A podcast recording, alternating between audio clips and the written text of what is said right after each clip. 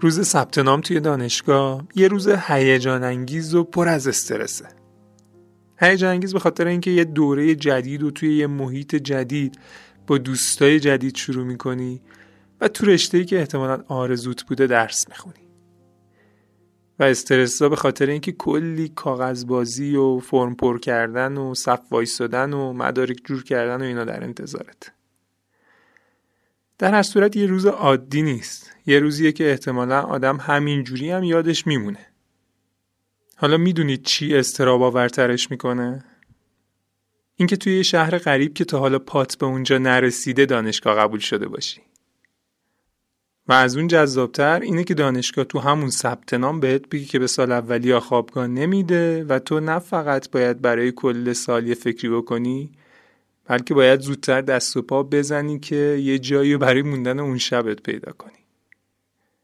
تازه از اینم می‌تونه به یاد موندنی تر بشه. اگه بعد از ثبت نام از سالن که بیای بیرون یه عده که نه تو می‌دونی اونا کیان و نه اونا می‌دونن که تو کی هستی بگیرن مفصل کتکت بزنن.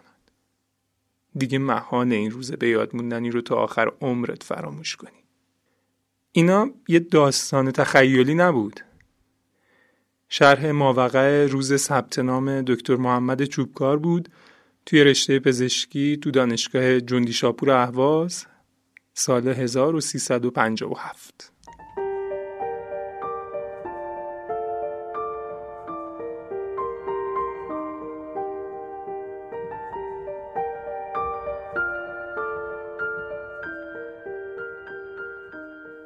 سلام.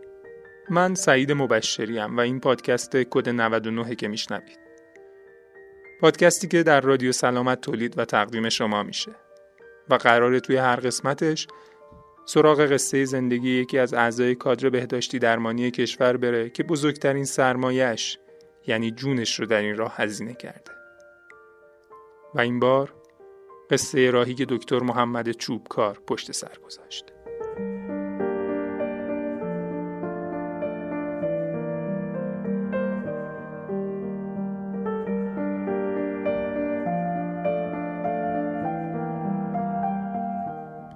مهر سال 1357 یعنی چهار ماه و خورده قبل از پیروزی انقلاب محمد دانشگاه قبول شد. توی رشته پزشکی دانشگاه جندی شاپور. فکر کنم لازم توضیح زیادی نیست که اون موقع دانشگاه ها چه وضعیتی داشتن دیگه. فکر کن کمتر از پنج ماه بعدش قرار مملکت کلا تغییر کنه. محمد با پدرش حاج آقا چوبکار که از کاسبای به نام بروجرد بود اومده بود برای ثبت نام. همونجا توی مراحل ثبت نام یه رفیق ملایری پیدا کرد به اسم مهداد جلالی که بخش زیادی از تحصیلشون رو با هم دیگه بودن. دلیل رفاقتشون هم یه اتفاق خیلی ساده بود دیگه. چه اول چوبکار جه اول جلالی چه و هم که خب نزدیک هم کارهای ثبت نامشون کنار همدیگه انجام می‌شد. همون لحظه اول ثبت هم خیال بچه های پزشکی رو راحت کردن که خوابگاه نداریم. حاج آقا چوبکارم فکری مونده بود که پسرش چیکار کنه تو شهر غریب که همین رفاقت جدید به دادشون رسید. مجید برادر بزرگتر مرداد چهار سال بود که دانشجوی همون دانشگاه بود تو رشته اقتصاد و الانم اومده بود پیش مرداد برای ثبت نام. اون به حاج آقا چوبکار گفت که بچه ها رو می‌بره پیش خودش تو خونه ای که اجاره کرده بودن تا یه فکری بکنن. حاجی هم که خیالش راحت شد و می‌خواست به شب نخوره پیشونی محمد رو بوسید و رفت. ثبت نام که تموم شد مجید مهرداد محمد رو برداشت ببره یه چرخی بزنن و دانشگاه رو نشونشون بده و با محیط آشنا بشن و اینا. خیلی خوش خوشان داشتن می‌رفتن و مجید می‌گفت اینور دانشکده پزشکی اونور دانشکده ادبیات اون طرف پشتش دانشکده اقتصاده که یهو صدای داد و بیداد و فوش و فضیحت و اینا بلند شد و یه جیپ ارتشی با سرعت بهشون نزدیک شد. مجید که تو کسری از ثانیه گفت بچه ها فرار کنید و غیب شد. مهرداد و محمد هم که اصلا نفهمیدن چی به چیه خشکشون زد و سربازا از جیب پریدن پایین و حالا بزن و کی نزن. اینا هم هی می‌گفتن داداش جناب سروان برادر برادر ارتشی تا کی می‌خوای بزنی؟ بدون اینکه بگی چرا. اما فایده ای نداشت. بچه هم که دیدن اگه وایسن کتک همچنان ادامه داره هر کدوم به یه طرفی فرار کردن. بعد یه ساعت که مامورا رفتن اینا کم کم جمع شدن تو مسجد دانشگاه که مثلا تو خونه دست و صورتشون رو بشورن و گرد و خاک لباسشون رو بتکنن و اینا که دوباره هم دیگر رو دیدن. با سر و صورتی خونی و گوش محمد که پاره شده بود و محمد تا سالها جای زخمش رو به عنوان یادگاری روز اول دکتر شدنش با خودش داشت.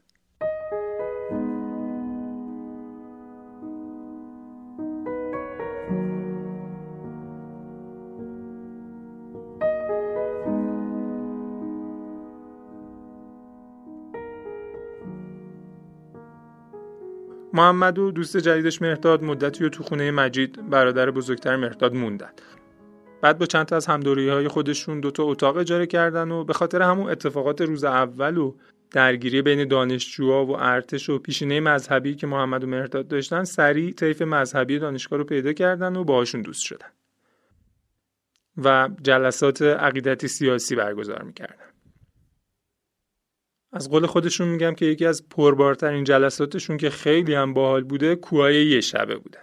یعنی صبح زود یه جایی تو اهواز قرار میذاشتن همه جمع می‌شدن یه مینیبوس می‌گرفتن و می‌رفتن یه طرفی مثلا کوهای نزدیک بهبهان. بعد از ظهر می‌زدن به کوه شب و همونجا میموندن و حرفاشون هم می‌زدن و صبح اول وقت برمیگشتن پایین و می‌رفتن اهواز. محمد چون خیلی حرف زن بود و همه جا هم حضور پیدا می‌کرد خیلی زود شناخته شد و تو بحثای بین طیفای مذهبی با مارکسیستا هم حضور فعال داشت. اصطلاحا سرش درد می‌کرد برای کار فرهنگی و غیر فرهنگی و کلا همه چی تو صحنه بود همیشه. این فعالیت ها بیشتر و بیشتر و بیشتر شد تا بهمن 57 از راه رسید. انقلاب پیروز شد و یه وقفه افتاد تو تحصیل و دانشگاهشون. بعد که برگشتن دانشگاه اوضاع کلا فرق می‌کرد.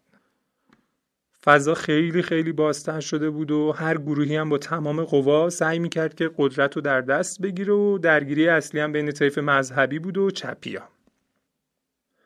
کم و بیش این درگیری ها با داد و بیداد حل می‌شد اما گاهی به زد و خوردم می‌رسید. یه بار به محمد و رفقاش خبر دادن که بچه های چپ دانشکده ادبیات رو تصرف کردن و یه چند نفری هم به شکل گروگان مثلا پیششون هستن.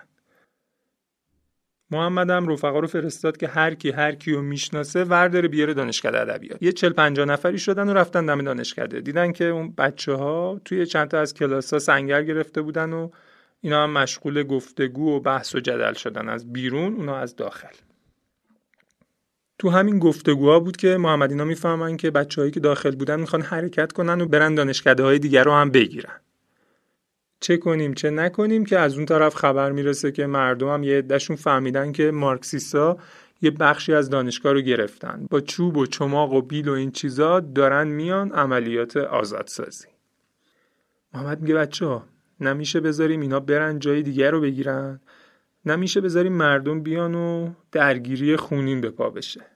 بیاین یه زنجیر انسانی درست کنیم و بازوها رو تو هم قفل کنیم و هم جلوی دانشجوها رو بگیریم که نیان بیرون و برن جای دیگر رو بگیرن. هم جلوی مردم رو می‌گیریم که نرن داخل و درگیری به جای خطرناک نرسه. همه موافقت می‌کنن. محمد میگه فقط ببینید قرار نیست راحت باشه. به هیچ قیمتی بازوها رو از هم باز نکنید. و واقعا هم قرار نبود راحت باشه. چون چپی که فهمیدن بچه ها می‌خوان نذارن برن بیرون اومدن و هر کدوم یه مشتی لگدی صندلی چوبی چیزی به اینا زدن. مردم هم که رسیدن فکر کردن اینا با همن و سعی دارن جلوی مردم رو بگیرن. حسابی با چوب و چماق تو سر و کله این بیچاره زدن. خود محمد مفصل اون روز چوب خورد. از سر و صورتش خون را افتاده بود. مهردادم یه چماق اساسی خورد تو سرش که نزدیک بود بیهوش بشه بیفته همون وسط. تا بالاخره کمیته و نیروهای نظامی رسیدن و قائله رو جمعش کرد. قضیه به همین منوال بود تا اینکه انقلاب فرهنگی پیش اومد و دانشگاه تعطیل شد و محمد برگشت بروجرد به آغوش گرم و آرام خانوادهش اما نکته اینجاست که محمد اهل آرامش نبود.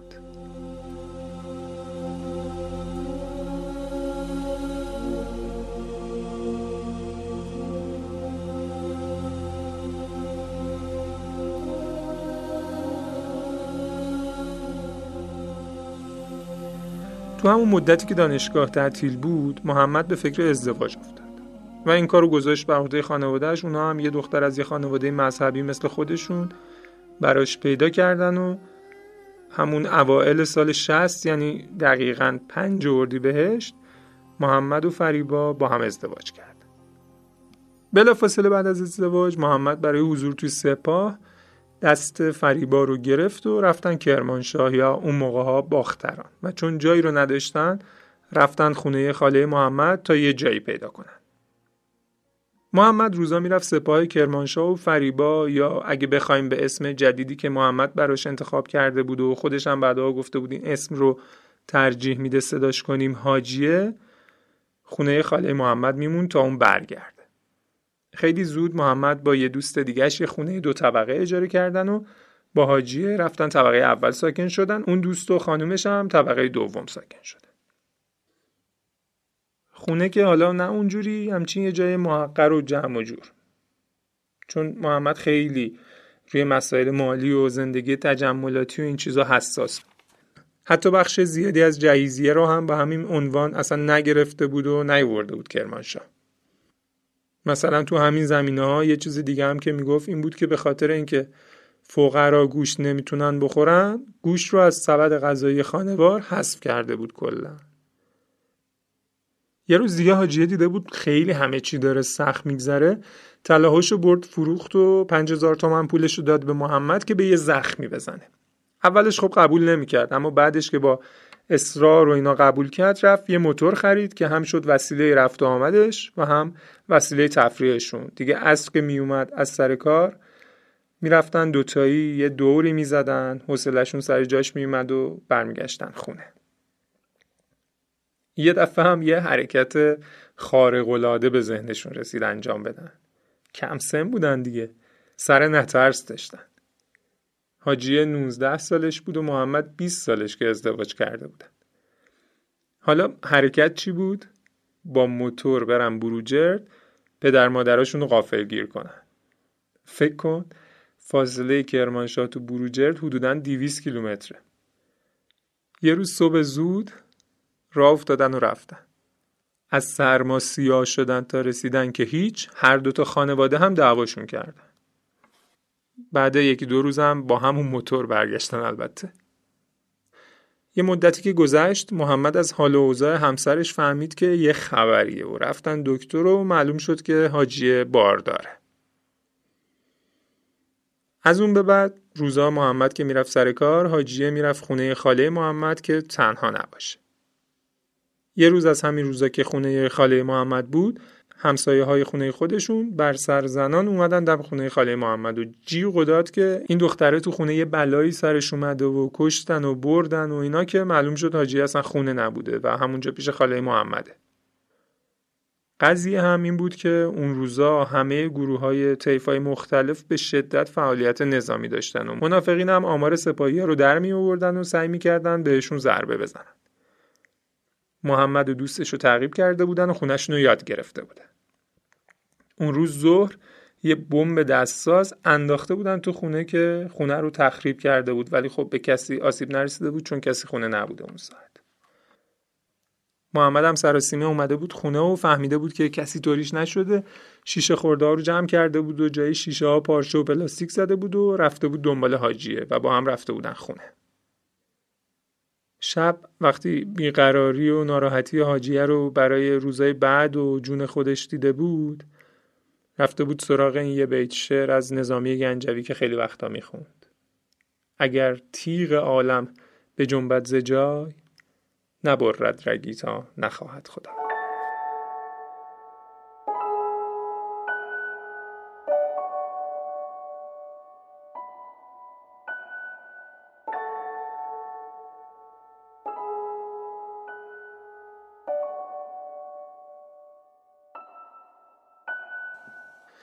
چند وقتی گذشت یه روز محمد در میان بهت و حیرت همگان از سپاه کرمانشاه استعفا داد. البته بر خودش دلیل داشت دیگه. دلیلش این بود که دانشگاه دوباره باز شده بود و می‌خواست برگرده و درسش رو تمام کنه. سپاه هم بهش گفته بود که باشه ما بورسیت می‌کنیم تو برو درس تو بخون و برگرد. اما محمد گفته بود پول گرفتن قبل از انجام دادن کار درست نیست. و واسه همین هم استفاده داده بود. جمع جور کردن و رفتن بروجرد اونجا اعلام کردن که داریم میریم اهواز. یکی از فامیلاشون که اهوازی بود و به خاطر جنگ اومده بود بروجرد کلید خونه رو داد به محمد و گفت برید خونه من خدا پشت و پناهتون. حالا چه زمانیه؟ فروردین 61 یعنی تقریبا یک سال و نیم بیشتره که جنگ شروع شده و اون خانواده خونه رو رها کردن و اومدن بروجرد محمد حاجی وسایل و بار وانت یکی از آشناها کردن و راه افتادن به سمت اهواز. با دلی پر امید و رو به آینده. رفتن تا رسیدن به خونه. از سر کوچه که پیچیدن از سر کوچه که پیچیدن حس کردن یکم اوضاع به سامان نیست. اما خب چاره هم نبود دیگه باید می‌رفتن. رسیدن به خونه در رو که باز کردن و پارو گذاشتن تو حیات تا زانو فرو رفتن تو لجن. یه وضع افتضاحی. تو بمبارون خونه کناری داغون شده بود و این خونه هم در و پیکرش متلاشی شده بود اصلا. بارندگی و هوای اهواز و فاضلاب و شاخ و برگ درختا و حوز وسط خونه هم یه باطلاقی شده بود برای خودش. ولی خب چیکار می‌شد کرد؟ جای دیگه ای هم نداشتن. حالا شانسی که اووردن این که راننده وانت یه فامیلی تو اهواز داشت که حاجیه رو بردن گذاشتن اونجا و برگشتن و تا جایی که می‌شد آشقالا و لجنا و جنازه جونورا رو جمع کردن و دوتا اتاق هم تمیز کردن و بقیه قسمت های خونه هم مهرموم کردن. و زندگی دانشجویی پزشکی محمد چوبکار و همسرش در کنار کلی موش و مارمولک های عظیم و جسه شروع شد. چند وقتی به هر شکلی که بود گذشت و رسید به گرمای کشنده تابستون اهواز بدون هیچ وسیله سرمایشی حتی مثلا یه پنکه سقفی و تقاضای کمک هزینه محمد از دانشگاه هم به دلیل اینکه تحقیق کرده بودن و دیده بودن که حاج آقای چوبکار تو بروجرد ازش خوبه رد شده بود حالا نمی‌دونستن محمد بعد از ازدواجش یه دونه یه تومنی هم از باباش نگرفته تا حالا. به هر سختی بود میگذشت تا شهری ور شد و وقت به دنیا آمدن بچه اول محمد. برگشتن بروجرد محمد حاجیه رو گذاشت پیش خانوادهش و برگشت اهواز و با خیال راحت چند روز چند روز می‌رفت جبهه. دخترش که به دنیا اومد رفت بروجرد و اسم دخترش هم گذاشت صبریه و چند روز بعدم با هم برگشتن اهواز. بچه یکم مریض احوال بود و دکترها احتمال می‌دادن که لگنش به صورت مادرزادی از جا در رفت. یه چند وقتی گرفتار این مسئله بودن تا رفت شد و محمد خیالش که راحت شد. علا رغم نارضایتی خانومش بین دانشگاه و خونه و جبهه رفت آمد می‌کرد. چند ماه بعد فهمیدن که حاجی دوباره بار داره. اولش یکم ترسیدن. خب هنوز سنی هم نداشتن مثلا محمد 21 سالش بود این حدودا و حاجی هم 20 سالش. یه بچه دو سه ماه هم داشتن. اما محمد زود جمع جور کرد خودش و گفت الخیر و فیما وقع دیگه. سختتر درس خوند و بیشتر تو خونه کمک کرد تا به حاجیه هم سخت نگذر تابستون دو دختر دومشون به دنیا اومد تو بروجرد. اسمش هم گذاشتن صالحه. این بار دیگه بچه ها دو تا بودن و نمی‌شد ببرتشون با خودش اهواز. اونا رو گذاشت بروجرد و برگشت اهواز. و در تمام مدتی که بچه ها بروجرد بودن یه پاش دانشگاه بود یه پاش جبهه یه پاشم بروجرد. یک سال و نیم هم به همین منوال گذشت و رسید به دوره کارورزی محمد. تو درمونگاه سپاه اهواز مشغول بود. یه بارم به پیشنهاد دوستاش رفت سپاه کرمانشاه و یه سری به درمونگاه اونجا زد و حالا که دیگه دانشش به حدی رسیده بود که کاری از دستش بر بیاد بورسیه سپاه رو قبول کرد و اینجوری تونست تو اهواز یه خونه اجاره کنه. و خانوم و دختراشو ببره اهواز پیش خودش. البته این بارم یه خونه شریکی با یکی دیگه از دانشجوی پزشکی هم دوره خودش. یه چند وقتی که گذشت حاج آقا چوبکار که دیده بود محمد خودش هیچ وقت هیچی ازش نمی‌خواد و هیچی نمیگه و اینا دست به کار شد و براش یه پیکان ثبت نام کرد. اون موقع پیکان ثبت نامی بود. بعد قرعه کشی می‌کردن و اسامی برنده ها رو هم مثل قبول شده های کنکور می‌زدن تو روزنامه. یعنی اگر شما برنده می‌شدی و ماشین دار می‌شدی از خراسان تا خوزستان از آذربایجان تا سیستان همه می‌دونستن دیگه ماشین خریدی. حاجی خیلی امیدی نداشت اسمشون در بیاد. اما محمد تا خبر رو شنید که ماشین ثبت نام کردن براش گفت خدا که این دوتا فرشته رو به ما داده وسیله اومد و رفتنشون هم میده. همین هم شد. پیکان به اسمشون در اومد و یکم شرایط زندگی بهتر شد. اما کم کم که اوضاع زندگیشون بهتر می‌شد حاجی متوجه یه تغییراتی تو رفتاره محمد می‌شد. محمد خیلی بهشون می‌رسید. ساعتها با بچه ها بازی می‌کرد. حتی ساله هم که یه مشکل مادرزادی تو مسیر تنفسیش پیدا شد محمد از استاداش تو تهران پیگیر شد و عملش کردن و خوب شد. اما همه این کارا رو با یه حالتی می‌کرد که انگار یه فاصله ای ازشون داره.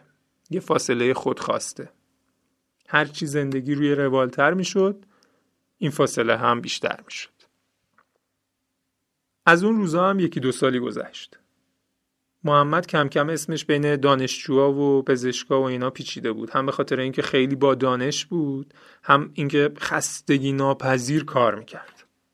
هر چقدر که لازم بود شیفت وای میستاد وقتی عملیات بود برای رسیدگی به مجروحین به جبهه می‌رفت و حسابی سرشناس شده بود.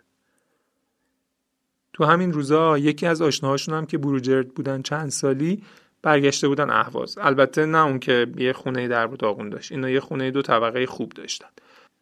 و پیشنهاد داد که محمد و زن و بچه‌هاش برن طبقه بالا ساکن بشن. محمد تا فهمید که اونجا با وجود این آشنای قدیمی خیالش از بابت زن و بچه راحته قبول کرد.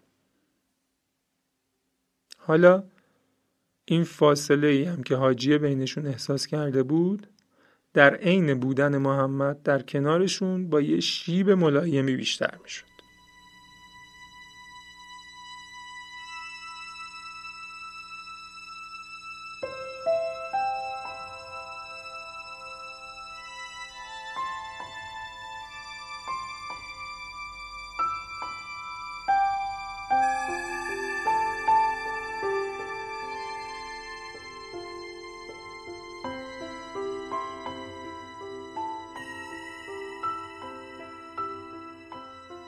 تابستونا به خاطر گرمای اهواز محمد بچه ها رو می‌برد بروجرد سال 65 هم همین کارو کرد اما خب تابستون پرماجرایی از آب در اومد. اوج بمبارونا بود و بروجرد هم از این قضیه در امان نبود. توی یکی از این بمبارونا از شدت موج انفجار در یکی از اتاقا محکم بسته شد روی انگشت صالحه دختر کوچیکه محمد. و انگشتش قطع شد. البته حاجی سریع انگوش رو پیدا کرده بود و گذاشته بود سر جاش رو بسته بود و رفته بودن دکتر. خلاصه با ترکیبی از لطف خدا و دانش پزشکی و معجزه مادرانه انگشت جوش خورده بود سر جاش. واقعا مامانا از این معجزه ها دارن و من خودم حداقل دو مورد از این معجزات روم صورت گرفته. شما هم حتما دیدین یا شنیدین. یه بارم وقتی حاجیه و بچه ها خونه آجاقای چوبکار پدر محمد بودن موشک خورده بود به شهربانی دیوار به دیوار خونشون و حاجیه پرت شده بود و از هوش رفته بود و زانوش هم شکافته شده بود. محمد از رادیو شنیده بود که کجا موشک شبونه خودش رو رسون به بروجرد و خیالش که راحت شد دوباره برگشت اهواز سراغ بیمارستان و جبهه. سالهای آخر تحصیل محمد سالهای پرکاری و البته پرباری علمیش بود. از سال پنجم تحصیلش اونقدر ازش توانایی دیده بودن که گذاشتنش مسئول اورژانس بیمارستان گلستان اهواز. دیگه تقریبا خونه نمی‌رفت. هر کسی که مشکلی براش پیش میومد محمد جا شیفت وای میستاد. گاهی دو سه روز پشت سر هم. توی کار کردنم یه مدل خاصی بود دیگه مدل خاص خودش. مثلا یه بار که عملیات شده بود و کلی مجروح آورده بودن بیمارستان بانک خون بیمارستان اعلام کرد که ذخیره خون تموم شده و یه عده باید داوطلب بشن برای اهدای خون. چند نفر داوطلب شدن از جمله محمد. منتهای فرقی که داشت محمد اونقدر خون داد که کادر بیمارستان جلوشو گرفتن. گفتن آقا الان خودت میفتی میمیری یا رنگت مثل گچ دیوار شده. و به زور خوابوندنش رو بهش سرم زدن. استادش هم سفارش کرد که دیگه از این خون نگیرین با این حال بازم اون شب خونه نرفت و شیفت وایساد. یا یه روزی توی یکی از بخشای بیمارستان که مسئولیتش با دکتر چوبکار نبود یه مریضی بستری بود که مننژیت مغزی داشت. توی اون بلبشوی جنگ و مجروحین و اینا که میبردن میبردن اوضاع مناسبی هم نداشت. بدنش بوی تعفن گرفته بود و خدمه بیمارستان هم با زور و اکراه مل و عوض می‌کردن هر از چندگاهی دوست محمد که مسئول بخش بود میگه منم دیگه چاره ای نداشتم. با زور و بدبختی رفتم تو اتاقش که بهش سر بزنم اما یه صحنه دیدم که ماتم برد. دیدم محمد با یه خدمه دو نفری در حال تمیز کردن مریض و تعویز لگن و تعویز ملافه و این چیزاست این که میگم شرایط مریض بد بوده یعنی در این حد که بدنش کرم گذاشته بوده و دکتر چوبکا با دست یکی یکی این کرما رو بر می داشته و جاشو ضد عفونی می کرده. غیر از این حتی یه شبایی دکتر چوبکار به بخشا سر می‌زده و تو ساعتهای نیمه شب که خدمه هم یه جایی مشغول بودن یا چرت می‌زدن لگن زیر مریضا میذاشته کلی روایت عجیب و غریب دیگه از دکتر چوبکار هست که توی وقتی که ما اینجا داریم نمیشه همش رو تعریف کرد. خلاصه درس محمد تموم شد و به خاطر قابلیت هایی که از خودش نشون داده بود نامش رو زدن که بره تهران مشغول بشه. یعنی بفرستنش مرکز و اینا مثلا خیلی خاص بهش نگاه کرده بودن. محمد هم رفت تهران. اما نه برای اینکه کارش رو شروع کنه برای اینکه نامه رو باطل کنه و یه نامه مأموریت جدید بگیره و بره کرمانشاه مشغول بشه. حاجی از این کارش خیلی ناراحت شد. اما محمد همونطور که قبلا هم گفتم یه حال فاصله توری پیدا کرده بود و قبول نکرد که برن تهران. از اهواز جمع کردن رفتن بروجرد. محمد زن و بچه رو گذاشت پیش خانواده و رفت کرمانشاه چند روزی پیداش نبود و بعد برگشت رفت یه دوره یه ماهه مقابله با بمباران شیمیایی هم دید و دوباره برگشت کرمانشاه و شد رئیس بیمارستان امام حسین کرمانشاه یه جایی هم کرایه کرد و اومد دنبال خانومش و بچه ها. خیلی ها بهشون گفتن که کرمانشاه الان جای موندن نیست.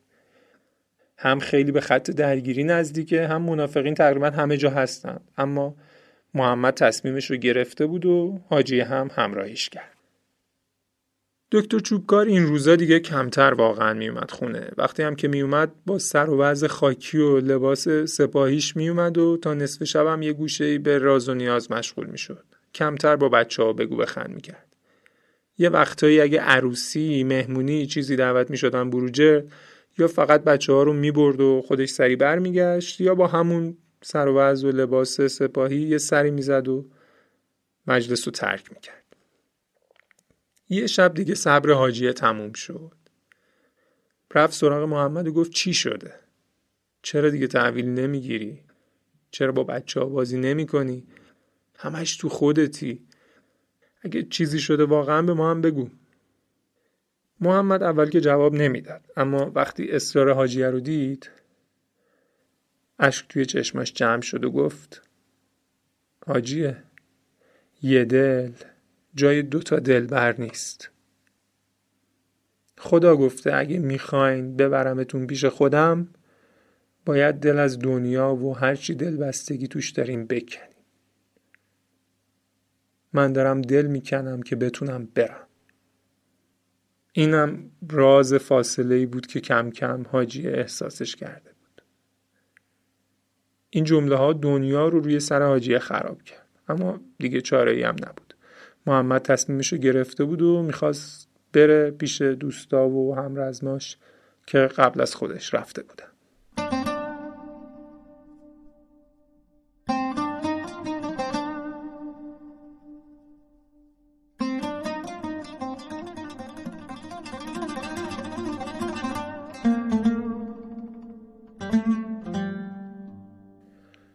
خرداد ماه سال 67 اوضاع کرمانشاه حسابی به هم ریخته بود و شهر در وضعیت جنگی بود. محمد هم بیشتر وقتش رو توی جبهه و بیمارستان سپری می‌کرد. خانواده حاجیه که از حال و روز اون و بچه ها تو خونه خبر داشتن شوهر خواهرش رو فرستادن دنبالشون که یه چند روزی ببرتشون بروجرد پیش فک و فامیل. اما حاجیه گفت تا با محمد حرف نزنم نمیام. یه روز دوشنبه ای بود که می‌شد سی خرداد سال 1367 ساعت 6 عصر محمد تلفن زد خونه.